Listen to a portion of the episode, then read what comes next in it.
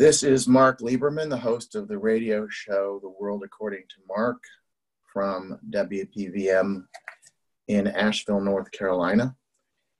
And I am proud to have as a guest today on my show uh, Robert Bilott, who is an attorney in Cincinnati, Ohio, with the law firm of Taft, Stettinius, and Hollister, which is a firm that I am um, pretty familiar with from my past career as an attorney. But Robert, I want to thank you for agreeing to speak uh, to the audience uh, on the show today. Thank you. Thank you. I really appreciate the opportunity to speak with you. Well, I know that you are doing um, what a lot of us are doing, when what I'm certainly doing, which is um, home quarantining, I guess, or whatever whatever the right term of art is. We're all trying to keep uh, socially distant, uh, uh, physically distant from others as much as possible, and yet try to carry on a semblance of normal life. Um, right. For me, I guess that's easier because my normal life is um, is more solitary. Uh, you are practicing, as I said in the lead-in, an attorney uh, you you've been with for a number of years, primarily specializing in environmental law. And just just as a lead-in, how are you how are you handling things now in the face of the pandemic than what you were doing before all this occurred? Well, um, you know, things have really changed, that's for sure. Uh, we're really trying to do as much as we can from home um, you know, trying to, to do everything remotely. I've uh, learned how to use Zoom and all kinds of other uh, video conferencing uh, devices. So um, um, it's time to adapt, I guess. Yes, and we're all uh, trying to make that leap um, as easily as possible, but uh, right. there's challenges.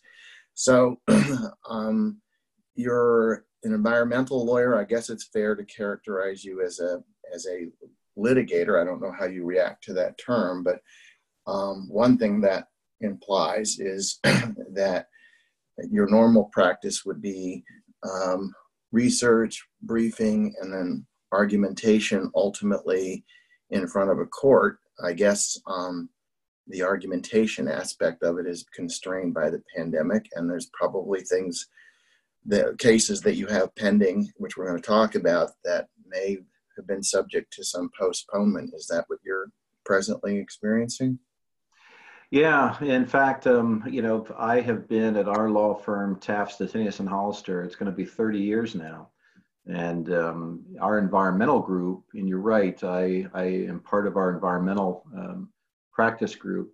Um, that is actually part of our litigation uh, department as well. So um, I'm also a litigator, and you're correct that uh, typically we would be arguing motions in court and filing briefs and getting prepared for trials and things, and and um, a lot of that has been delayed. Um, so, you know, with with the virus, um, um, schedules are being changed, and the courts are trying to adapt with video conferences and, and such. But um, um, trying to keep things moving. Um, yet, um, you know, it's it's definitely complicated things.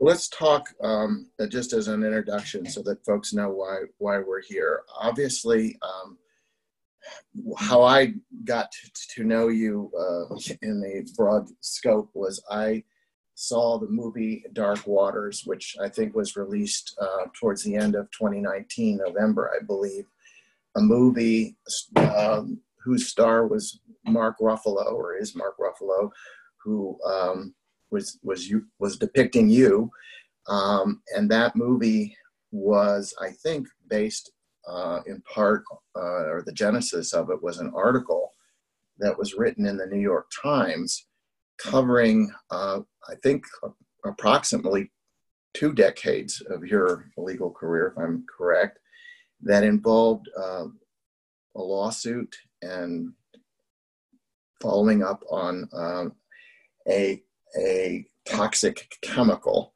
And thereafter, uh, I guess your, your book, The Exposure, you recently released, which um, which is more or less, it seemed to me, uh, uh, takes account most of what's depicted in the movie. It goes a little further in certain directions.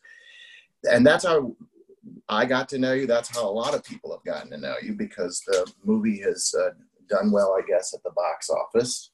And um, you've been interviewed, and Mark Ruffalo has been interviewed.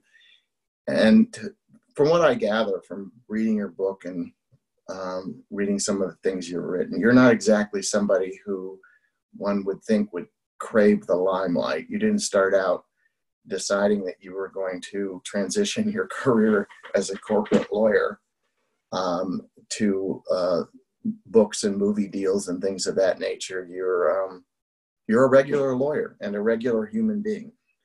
But I'd like you to comment on that yourself. Yeah, yeah, you know, um, you're right. Um, you know, I'm I'm still practicing um, and still litigating and that's really my primary focus um, is trying to help our clients and but it got to a point where um, you know doing the movie and doing the book and the documentary as well the devil we know really i, I, I believed was is instrumental in helping uh, the clients and helping address what i view as a massive public health threat that's occurring not only throughout the united states but now worldwide um, you know, as, as I've worked over 20 years to try to, to raise awareness and help educate folks about um, a particular class of chemicals that I'm sure we'll talk about, PFAS, PFAS. Um, you know, it's taken many, many years to try to, to, to get information out about what those chemicals are, why they're a problem, what we can do about it. Um, and you know, as we're as I've been trying to get that information out, as as we've taken cases to trial and made information available to the public through week-long trials, um, it was incredibly frustrating to nevertheless see folks stand up and still say in public, uh, including in front of the U.S. Congress, you know that that some of the science simply didn't exist and that certain things never happened and uh, it was incredibly frustrating to see that. And so I wanted to find a way to get this information out to the widest audience we could and help people understand you know what these chemicals are why it's a problem what can be done about it um, and you know it, it really kind of took off when the new york times magazine article came out in 2016 as you mentioned uh, that really kind of gave a pretty comprehensive history of what was happening and it was in response to that. Mark Ruffalo saw that article and he was had been heavily involved in working on water issues, water rights, and he reached out to me. Um, he was surprised, wondering how did something like this happen? Uh, how is a, a, story like this, a con- massive contamination like this, occurring in the United States in modern times?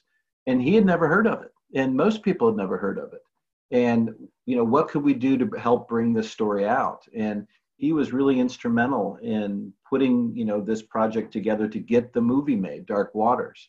Um, and i wanted to get as much of the history and background out there and available to people as possible as well. A lot of the detail and the background of how this happened.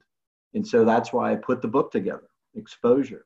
You know so people could see this is how it happened um, this is what really happened. This is what we really know. And here's hopefully, once we know the history, um, we can do things to help make sure it doesn't happen again. So let me um, basically key off of a couple of things you just said, Robert. I was a, a corporate lawyer for uh, the bulk of my career. I did spend some time in enforcement matters with the SEC. And I think, if you don't mind, it seems to an extent that you're a bit of an idealist, and I don't say that uh, in any way in disrespect, but I looked at um, your background. You went to uh, a very liberal school. Um, you made a decision that, that you won't you wanted to learn, and you you wouldn't necessarily call yourself a progressive or a Republican or a Democrat. It's just that you you had sort of an idealist view of the way things ought to operate. And I would share with you that I that I also had some of that. But we both went to law school, and getting out of law school, we both recognized that um, while it might be a calling and there might be opportunities to do social good, we both had to figure out a way to earn a living. And one of the ways to earn a living is to go with a large or at least a substantial corporate law firm um, that can pay the bills. And you you chose that um, as well when you ultimately went with a, I guess it's fair to say, a rather conservative law firm that uh, was mostly in representing companies and corporations and, and worked on the defense side of things. And I guess, and again, I, I don't want to lead you here, obviously, but your sense of things is that if there were laws on the books that were there for a public good, a social good, a legal good, that corporations, in order to minimize their own liability, maybe they wouldn't embrace the idea of um, having to bear down and, and be in compliance, but they would recognize the ultimate value of being in compliance, both for the, the good and also to uh, limit their liability. And that's how you became comfortable, I guess, in the beginning of working in the environmental law department for um, this rather conservative, mostly corporate oriented law firm. Is that a fair statement? Yeah, you know, when I first started out after law school, uh, that was back in 1990. Um, I really didn't know, you know, what the practice of law was. Um, it really had never had any family members that had worked at a law firm, um, you know, and so it was all new to me. And you know, one of the courses I know that I was had actually had found the most interesting in law school was environmental law. Um, and when I started working at Taft in Cincinnati, um, you know, I saw that they had an environmental group. Um, so I asked to be part of that group. And um, really, you know, th- it, it, those were the days back when a lot of what was going on in the environmental world were Superfund cleanups of hazardous toxic waste sites. And so I really sort of um, jumped in, in, in, back in those days, helping our clients try to figure out um, you know, who was responsible for cleaning up these sites, which companies sent what waste and all of that. And, um, you know, that's really what I spent a lot of my time on. And then it was working, helping these companies get permits and helping them try to figure out which, um, um, you know, what they needed permits for, what was regulated, what wasn't regulated. And really learning the, the world of environmental law through that process, through for the next eight years, from 1990 to 1998, I was really trying to understand this world myself. Um, and I assumed uh, at that time that pretty much anything that was going to be toxic, harmful, hazardous, dangerous, that those were on lists. You know, we had these these lists of regulated materials, toxic waste, hazardous waste, and as long as we were dealing with those materials and our clients were making sure that you know they were complying with those limits everything was fine. Uh, and it really you know was an eye-opening experience for me when i started getting involved um, in this lawsuit for the farmer out in west virginia you know which I'm, i know we'll talk about here that really opened my mind opened my eyes to realize there was this whole world of unregulated um, toxins and hazards out there that had that were really um, falling outside that entire scheme. Um, and you know really went uh, really had forced me to try to, to view this whole whole system in a completely new way. Uh, and that's um, what i've been working on since then is just trying to understand um, how do things like this happen? How do they fall out of this system? And you know how do we how do we fix this so that these things are regulated? Um, and you know, I you, you mentioned um, you know being an idealist or or or trying to to find um, you know how how we can make these things better. You know, I, I I will admit I still believe that if we can identify you know what the problem is, figure out, lay all the facts out, see where the issues are. And once people see the facts, once people see the information, the evidence um, of what's the problem, that we can fix it. Uh, it may take a long time, but um, it can be done, um, and um, I do believe that. Well, let's talk about, I guess, um, the serendipitous um, seminal event. You got a call in 1998, just to put things in context, here we are in 2020. You had a call in 1998, out of the blue, it would appear, from a farmer in a town that you knew something about, Parkersburg, West Virginia. And he had gotten your name and um, telephone number, I guess, from a relative of yours. And he called you up and was complaining, or at least outlining, that uh, as a farmer, he was seeing his cattle herd decimated, so to speak, from something that he suspected was in the water, in the landfill, whatever. And, you know, describe your reaction to that. Yeah, one day I just I got a call in my office, um, and this gentleman on the other end of the line started uh, rattling on about cows dying on his property, and I had no idea who he was. I'd never spoken to him before.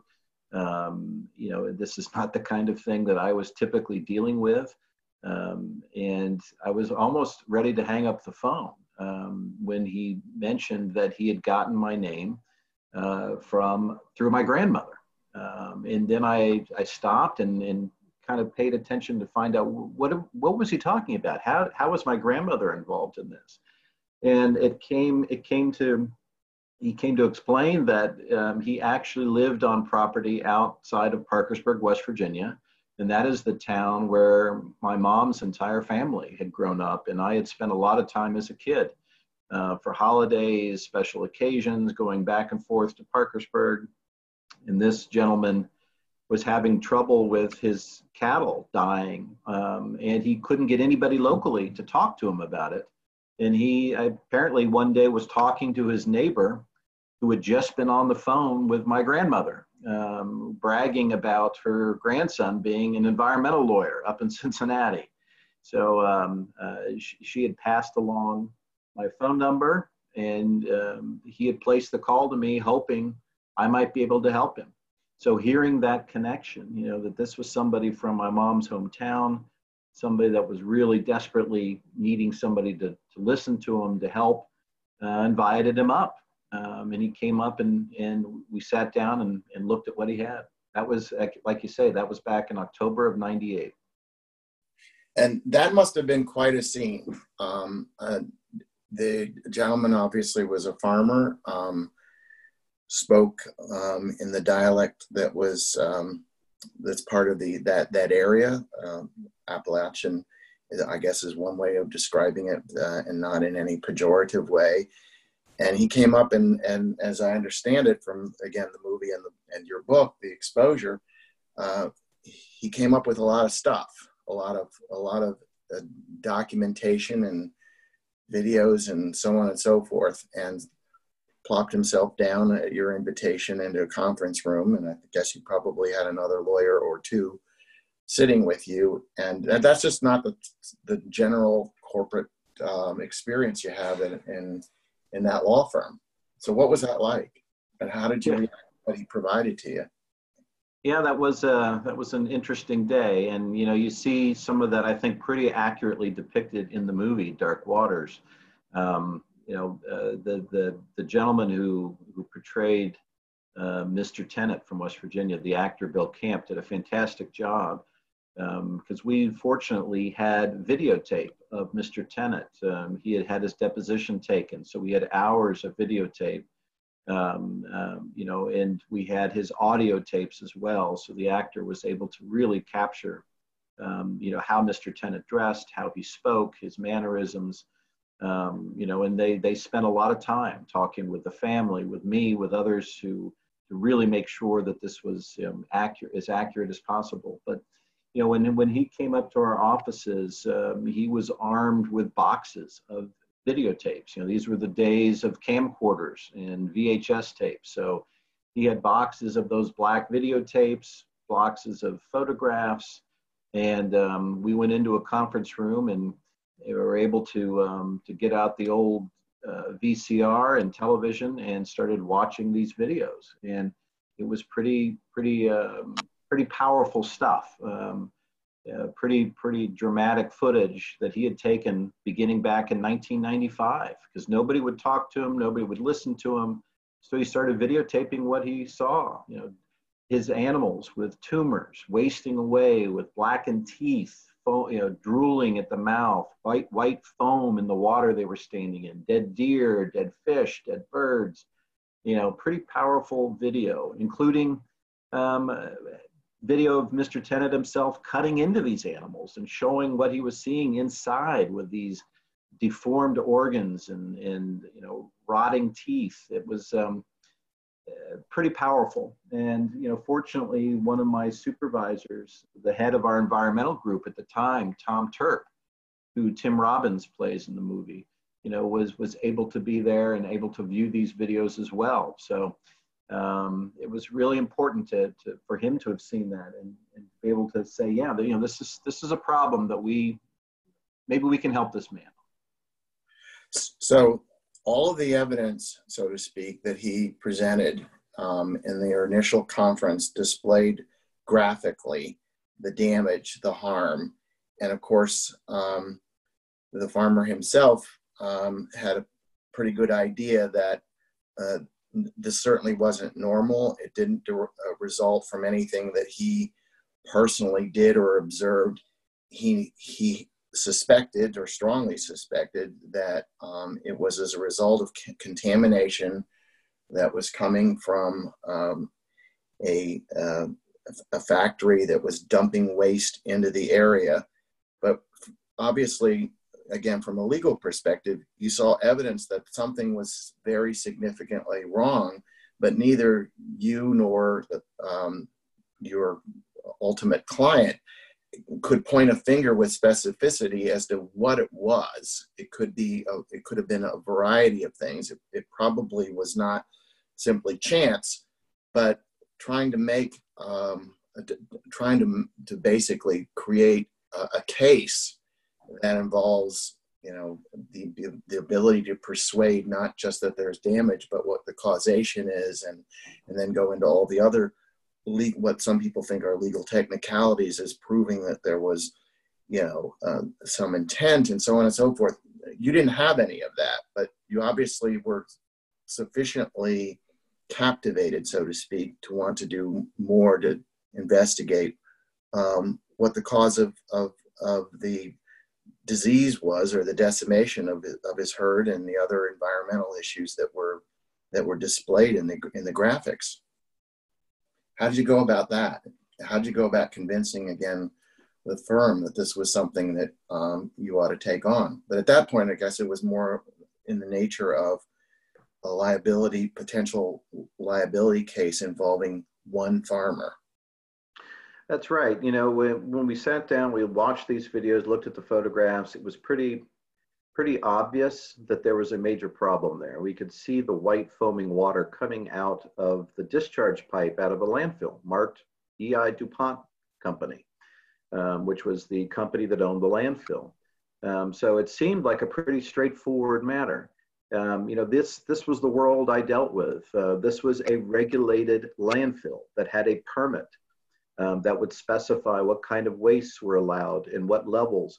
So, you know, I assumed at the time we'd simply pull the permits for this landfill. We, we would look at the list of chemicals um, and we would see that something was being emitted above its limit, about, above the permit limit. You know, it would be a rather straightforward thing to do. It's the kind of thing we did for our corporate clients. So, you know, at the time, we thought this would be a rather straightforward, direct matter for one family. We would simply be able to pull these permits. We would get to the bottom pretty quickly of of what it was that was coming out in this foam, um, you know, would probably be identified in the permit. Um, so we agreed to take that case on, thinking it was um, it was going to be a rather straightforward thing, but you know, it did not turn out that way. Um, it, it, did not end up being something that was easily identified in any permit or any documents we were getting about the landfill. So my guest is uh, Robert Bilott, uh, environmental attorney with uh, Cincinnati law firm of Taft, Stettinius, and Hollister. And we're talking about um, sort of an unraveling of a case that began um, over two decades ago um, when you got the, a, a, telephone call from uh, a farmer who described and ultimately displayed a lot of graphic evidence of something that went wrong, something that went wrong in terms of contamination getting into the water supply, getting into the area.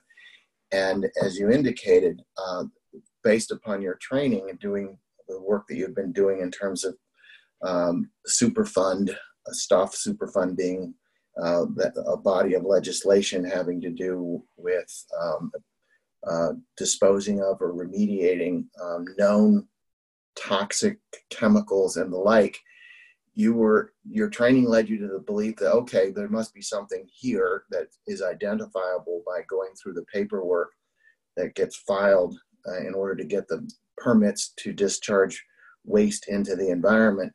But you didn't you didn't find what you were looking for. You didn't find anything that was obvious. And then again you're you're as i as i i'll let you talk but basically your office was flooded with tons and tons of documents but there was there wasn't like a magic key so to speak so talk about sort of your detective work that allowed you to ultimately figure out what was going on yeah you know i started off uh, the the the case trying to, to do what we'd normally do, which we went and got the copies of the permits. We went to the state of West Virginia where the landfill was located, got all their documentation about the permit, went to the US EPA, got whatever they had, and really nothing was jumping out. Nothing was was was jumping out from these permitting materials that would explain the white foam or would explain what we were seeing in the animals.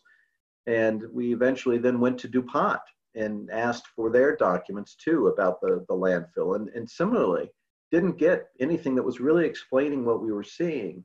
And so I finally uh, said, you know, we, we've really, uh, we, we've got to go beyond just this permit and just this landfill. And I want to know everything that you're making at your manufacturing plant down the road where you're generating the waste to send to this landfill tell me everything you're making at that plant and also everything you're sending to this landfill, not just what's on your permit.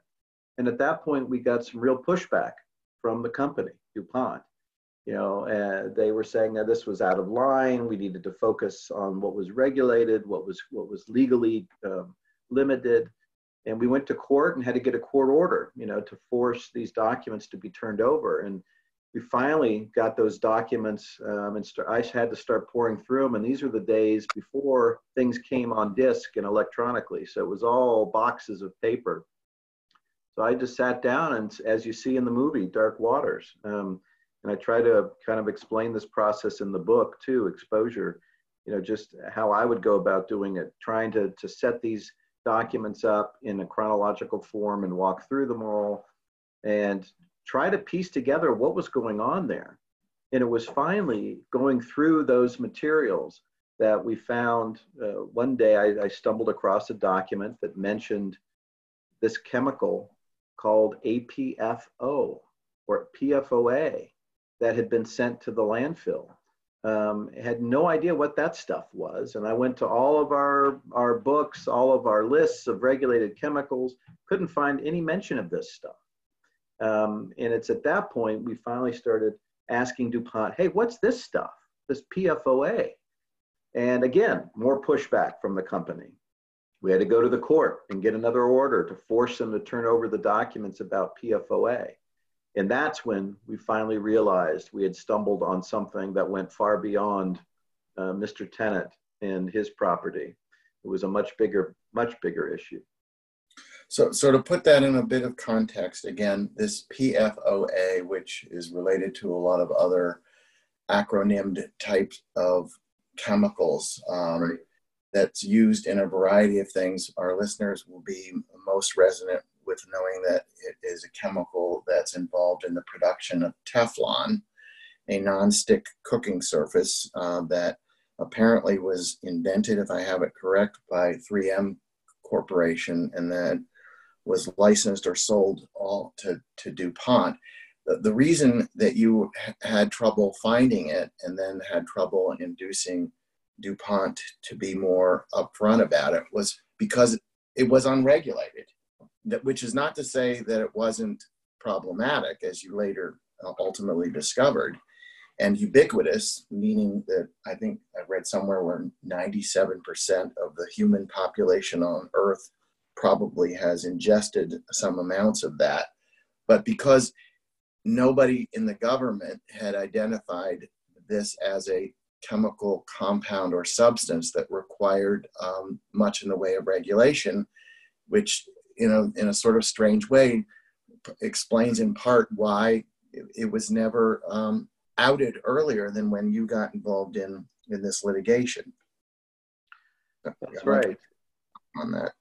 Yeah, that's that's right. You know what what we found is when I started going through these documents from DuPont, um, you're right. Uh, we couldn't find it the chemical listed on any of the the regulations, the federal rules identifying hazards, hazardous substances, or the state laws. But when we started going through DuPont's internal documents, what we saw was this was a chemical that had been invented by 3M right after World War II. And 3M had started selling very large quantities of it to DuPont as early as 1951. And so thousands of pounds of this were being shipped down to DuPont's plant along the Ohio River outside of Parkersburg, which happened to be the world's largest Teflon manufacturing facility. So thousands and thousands of pounds of this stuff is, are going down to West Virginia as early as 1951, where it's being used in making Teflon. It's emitted up into the air through the smokestacks, being discharged directly into the Ohio River without any limits of any kind, liquid sludges being dumped into unlined pits all over the property. You may wonder, well, how is that? Why, why weren't there rules and regulations? Well, that's decades before the US EPA, the Environmental Protection Agency, was even formed. US EPA didn't come into existence until 1970. And some of the first federal laws regulating new chemicals coming out onto the market came out in 1976. And they focused primarily on new chemicals coming out after 1976. So, what happened with chemicals like this that had already been out there in massive use in, in large quantities, um, you know, for decades before that. Well, under this federal law called the Toxic Substances Control Act, or TSCA, it really essentially said, and I'm just sort of paraphrasing here and simplifying it, but it essentially said to the chemical companies that were making or using those chemicals that were already out there, it's up to you to tell the US EPA, if you guys acquire information suggesting that the chemical presents a substantial risk of harm to human health or the environment. In other words, it was up to the companies to alert the EPA if they believed the chemical presented a health threat. Uh, so the EPA really had to rely upon the companies to notify the EPA if the companies thought that their chemicals presented harm. And what I was seeing inside the documents was that DuPont was finding lots and lots of data showing that there was harm, but unfortunately, the company kept making the decision that they didn't think it presented harm, so never had told the EPA. Interesting. So let me stop you for a second. So I guess one could say with 2020 hindsight, but hopefully one could have said it, you know, at the time there's a certain naivete in that regulatory scheme that basically had the EPA relying on corporations who obviously had um, a pecuniary or profit making interest to promote various new discoveries of things that would help uh, sell their, their products. But a, a sense that the, the EPA was basically saying, look, that's, we already got enough on our plate having to just deal with um, chemicals that come into being or products that come into being um, since we were, were created and since we had the mandate we can't co- we can't cover all that. So we're going to leave it to the corporations to um, raise their hand and say these are things we discovered which again creates a, a pretty strange conflict that, that a corporation on the one hand would be profiting from having these chemicals out there but then would um, take the, the, the unusual step, perhaps unusual, saying, by the way, we're, we're using this product. It's in all kinds of things from, you know, fire retardant chemicals to the Teflon um, uh, cooking surfaces and so on and so forth. And, and yet we've also discovered a problem. And, and in effect, that's where reality broke down. There, there was no self-reporting, even though, as you say, there was a lot of information, as you later found out, a lot of information which pointed out that there were some significant health risks associated with this chemical and its various other family members. Exactly. And in fact, um, when I finally started uncovering all these documents, internal health studies that were really showing what I believe to, to, to indicate a serious public health threat from exposure to these chemicals, I started sending all of that to the US EPA beginning around the year 2001 and um, trying to get that information to the agency. And once the agency finally started getting getting that information, started having the chance to look at it, they eventually sued DuPont in 2004, saying that the company had violated that law and had withheld information from them that they should have reported. And if that information had been reported to EPA decades earlier, the EPA might have been able to begin regulating this chemical a long time ago. And because the information was withheld, essentially the EPA is now in catch up mode, trying desperately to get up to speed on what this chemical is and the harms it presents. Well, what, what happened as a result of the EPA bringing uh, actions uh, against uh, DuPont and per- perhaps other? What was the outcome of all that? a settlement? You know, unfortunately, uh, the outcome was the, the agency eventually settled its claim with DuPont. Um, and they, DuPont ended up paying a penalty, which EPA claimed was the largest penalty in the history, the largest civil administrative penalty in the history of the EPA. That was only $16 million. Right. And you know that was a, an amount that really paled in comparison to the amount of money the company was making by using that chemical over the last 40, 50 years.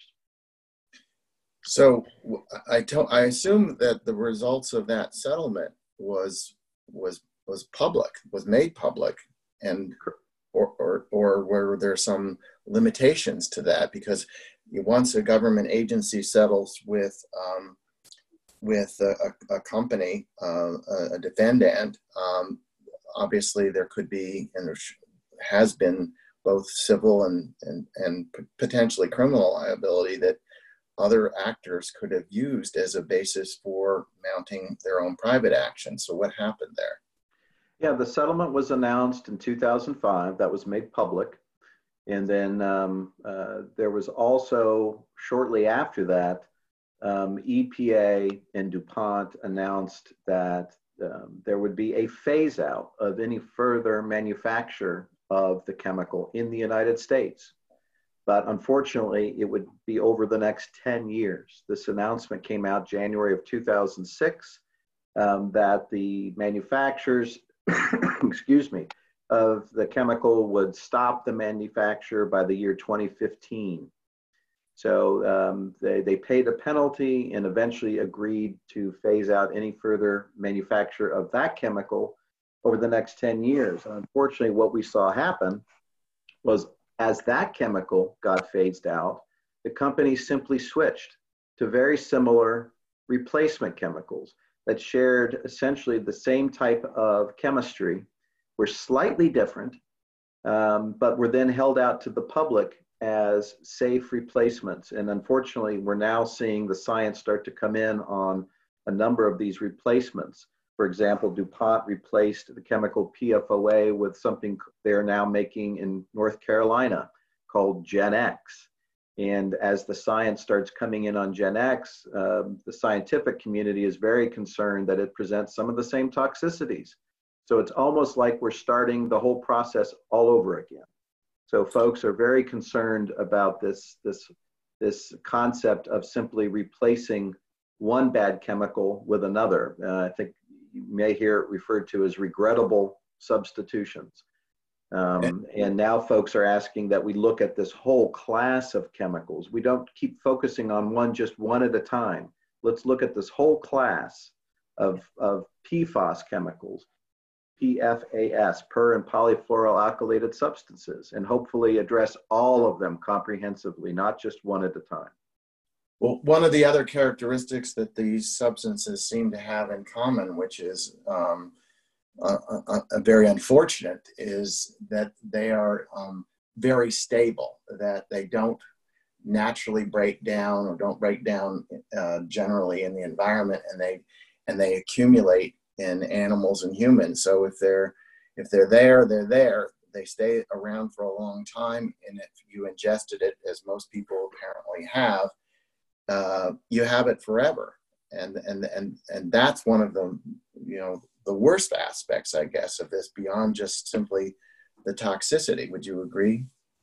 Absolutely, and in fact, that was um, those unique kind of characteristics are the ones that really most troubled the DuPont scientists, even when they started looking at these chemicals back in the 1960s and 70s, is this, you know, these chemicals are completely man-made. They did not exist on the planet prior to World War II. And these, these chemicals have this unique chemical bond of carbons attached to fluorine, which, as you indicated, you know, makes them incredibly stable. They're hard to break down. So once they get emitted out into the environment, they, they do not break down under natural conditions.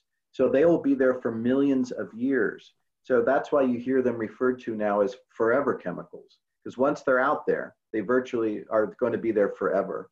But they don't just have this ability, though, to get out and stay in the environment.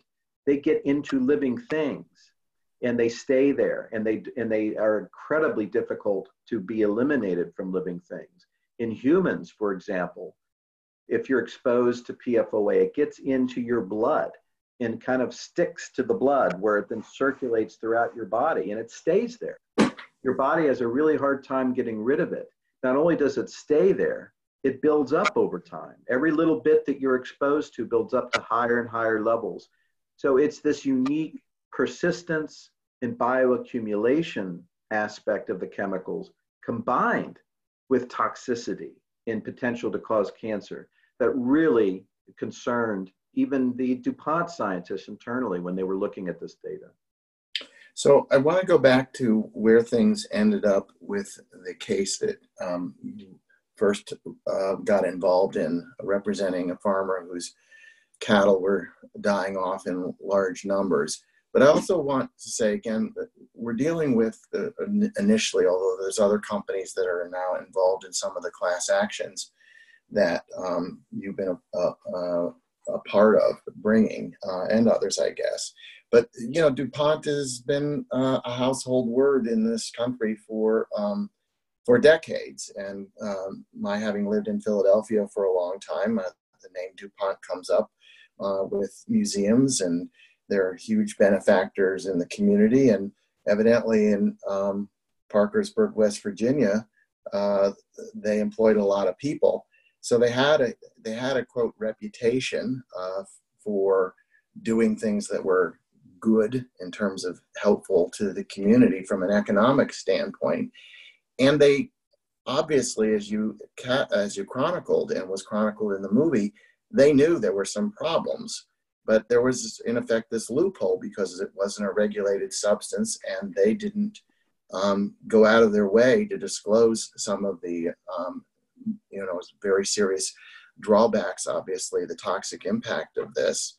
Um, and, and I, again what i what i got from reading your book was you were you were surprised by um, some of the way in which dupont initially handled your getting involved in the case.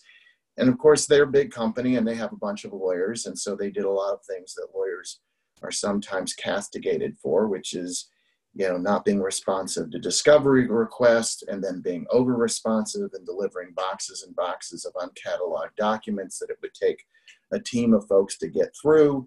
And then I think they went after you with a gag order when it, you were going to be um, interviewed or, or um, uh, a presenter before Congress. They did a lot of things that I think you um, were a bit surprised in terms of their tenacity, even though you had represented a number of corporate clients for years with Superfund stuff. Can you talk about that a bit? Yeah, you know, I try to explore sort of what I call almost like the chess game um, in my book, Exposure. You know, just the the, the move, counter move. You know, as a litigator, um, I was familiar with a lot of this. Uh, obviously, the the the the the way in which discovery is handled by big companies and, and the, the how you how sometimes the, the deadlines and the schedules are manipulated. Um, but you know, it, it really was taken to another level by the company as far as their attempts to try to keep this information from coming out to the public. You know, it wasn't just through the legal process um, and the attempts to, for as you mentioned, for example, trying to get a gag order to stop me from speaking to the EPA or from making public comments about it. It wasn't just through the court system.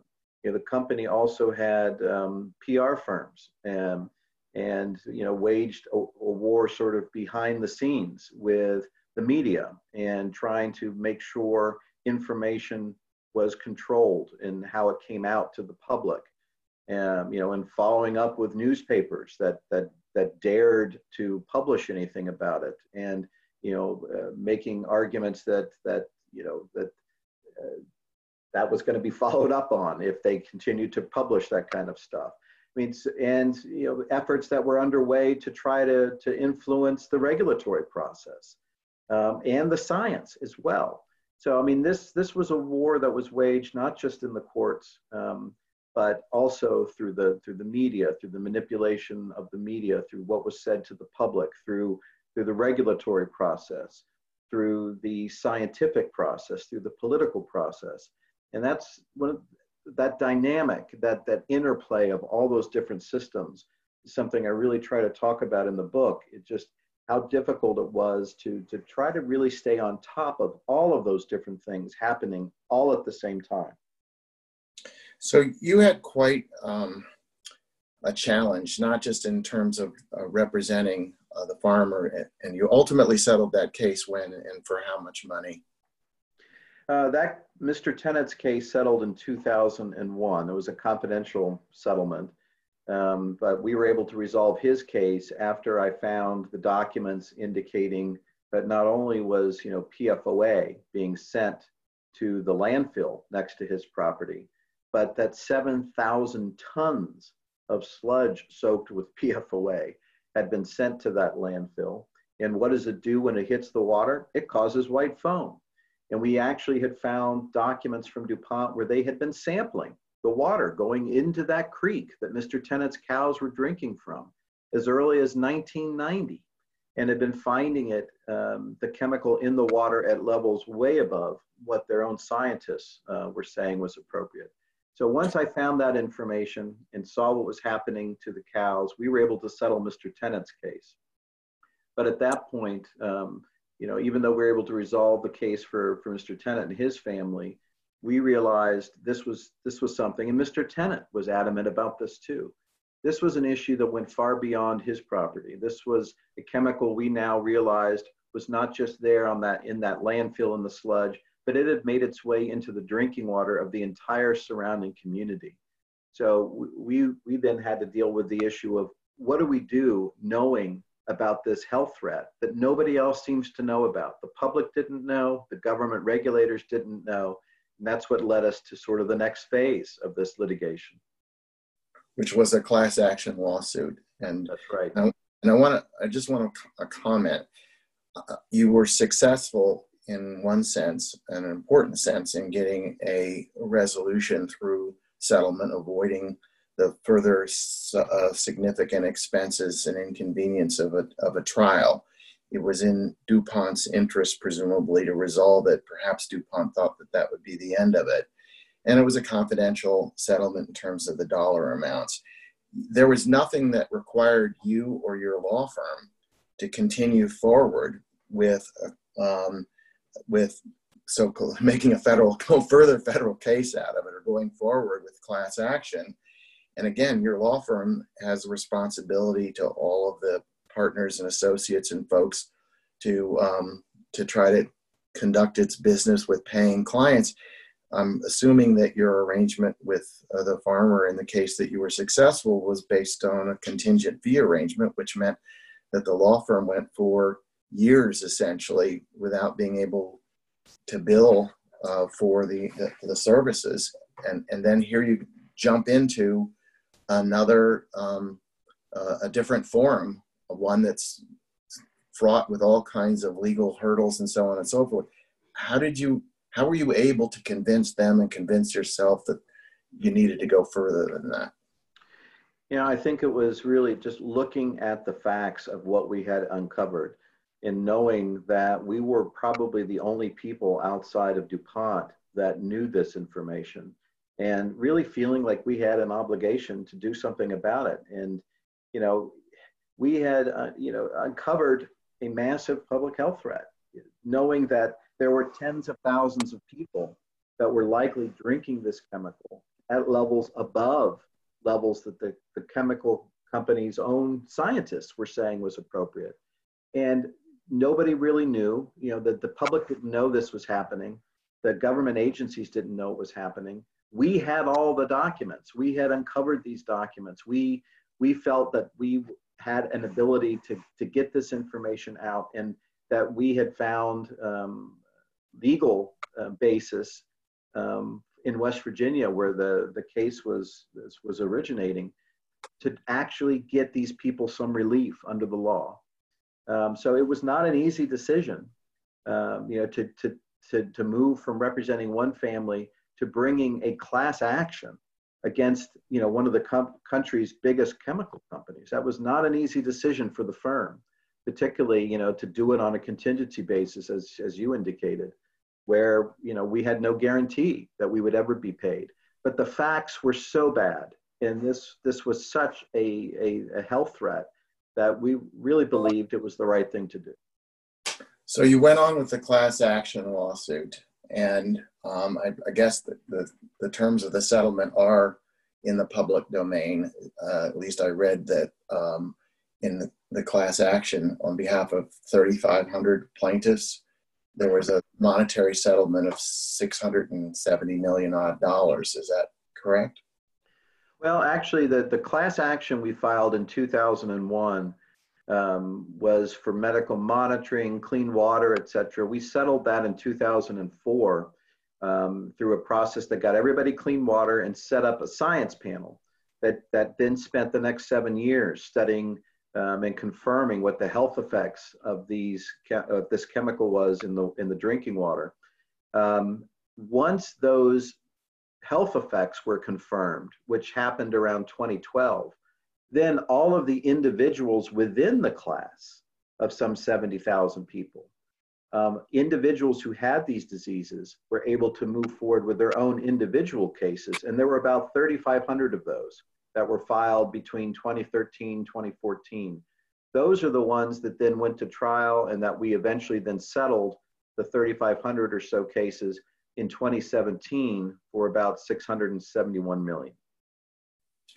So at this point you mentioned that one of the ways in which companies again can get around um, chemicals that have been identified as toxic is to develop uh, sister chemicals, which might have some of the same properties. But is is the chemical that was responsible for the toxic effects in Parkersburg is that is it actually uh, forbidden to use that anymore? Is it is it off the charts, or is it just simply something that's still regulated and potentially still can be produced with in in some quantities. Where does that stand? Well, yeah, that's that's sort of a, um, a troubling point. Um, even though I think I first asked the U.S. EPA to look into PFOA and set drinking water standards for it back in March of 2001. You know, 19 years ago.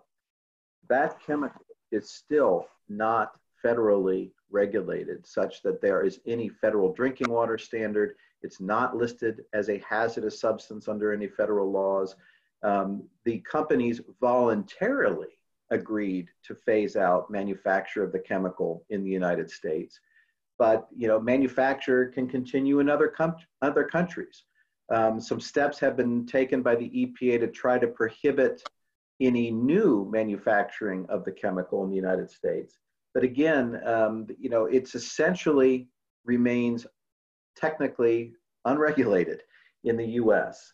Uh, most of what's been done to date has been through voluntary phase out programs or voluntary replacement with other chemicals. In fact, people are right now still working on trying to get this chemical regulated at the federal level, get it listed as a hazardous substance, get federal drinking water standards adopted. That has still not happened. And, and that's not escaped the notice of European countries or countries across the world, some of whom I think have been more stringent than the United States through the EPA has been. Is that a fair statement? That is correct. Um, in fact, there have been, I would say, more aggressive efforts taken overseas, particularly in Europe, you know, to try to ban PFOA and related chemicals. There have been treaties um, like the Stockholm Convention and, and others where countries have gotten together to try to make sure that these chemicals are not just um, voluntarily pulled off the market, but, but banned and prohibited from further use. Um, and unfortunately, you know, the United States is not a signatory to some of these treaties. So efforts are under are, are definitely moving forward, I think, a little more aggressively overseas um, while we still are grinding through this very slow regulatory process in the US. So let me ask you this. We just have a few minutes, and this is a huge subject. The, the chemical is ubiquitous. It's it's it's toxic. We don't even know. I guess there's disputes about what level it would be not not toxic, with people taking different sides on that. It's everywhere, and are do you have a, a degree of optimism about about what you've done and what can be done and what will be done given the nature of this animal? I do. And, um, you know, it's been really encouraging, I think, to just watch what's happened over the last 12 months. You know, as the movie Dark Waters has come out, as the as the book has come out, as people are finally starting to talk about not only PFOA, but this broader group of chemicals, the PFAS chemicals, we are seeing for the first time efforts underway to try to get these chemicals regulated in, in the United States, to get them um, restricted. Um, and I, am hoping that people are really inspired when they see the movie and they see what Mr. Tennant did, what Joe Kiger did, what individuals can do when they stand up and say, this is wrong, something needs to change. And you know how powerful it can be when a community gets together and takes action and stands up you know even against one of the world's biggest corporations that people can stand up take action and make you know amazing change. It can be done.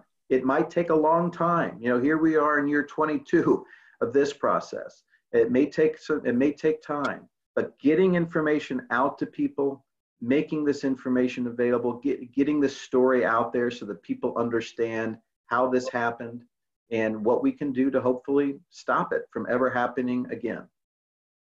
Well, Robert, it's obviously uh, you've been hailed as um, as an amazing person. You've received a, a lot of, uh, I'm sure you've received a lot of hate mail, but you've received a lot of compliments for what you've done. Um, and we're all now you know sort of more real we're, we're looking now at the issue of science and how science should play a part we've you've, you've removed um, uh, the the notion to, to um, people who have listened that the government quote takes care of you or that corporations necessarily take care of you. And i guess you see the call call your calling now is getting other people more educated. Where do they get more information?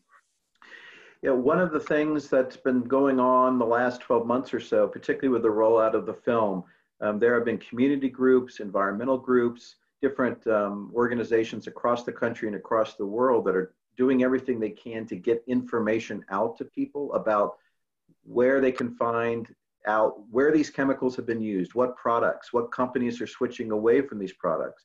For example, fightforeverchemicals.com uh, was launched with the movie Dark Waters to try to provide a resource for people that, that are looking for information about how can I avoid these chemicals? What companies can I support that are moving away from them? Different groups like the Environmental Working Group, Green Science Policy Institute, Center for Environmental Health. There are a number of organizations that are that are actively trying to make information available to folks to help provide education and knowledge so that um, people that are that are wanting to help, wanting to, to find a way to stand up and and and try to do what they can to to help us, you know, prevent the further use of these chemicals and switch to, to safer alternatives that hopefully people can, can find that information and take, take action on their own at an individual level and it can make a huge difference. Thank you, Robert Bilott. I want to thank you for being on the show today. Very interesting and very illuminating. And people should go out and read the book and see the movie. Thanks again. Thank you so much. It was great talking.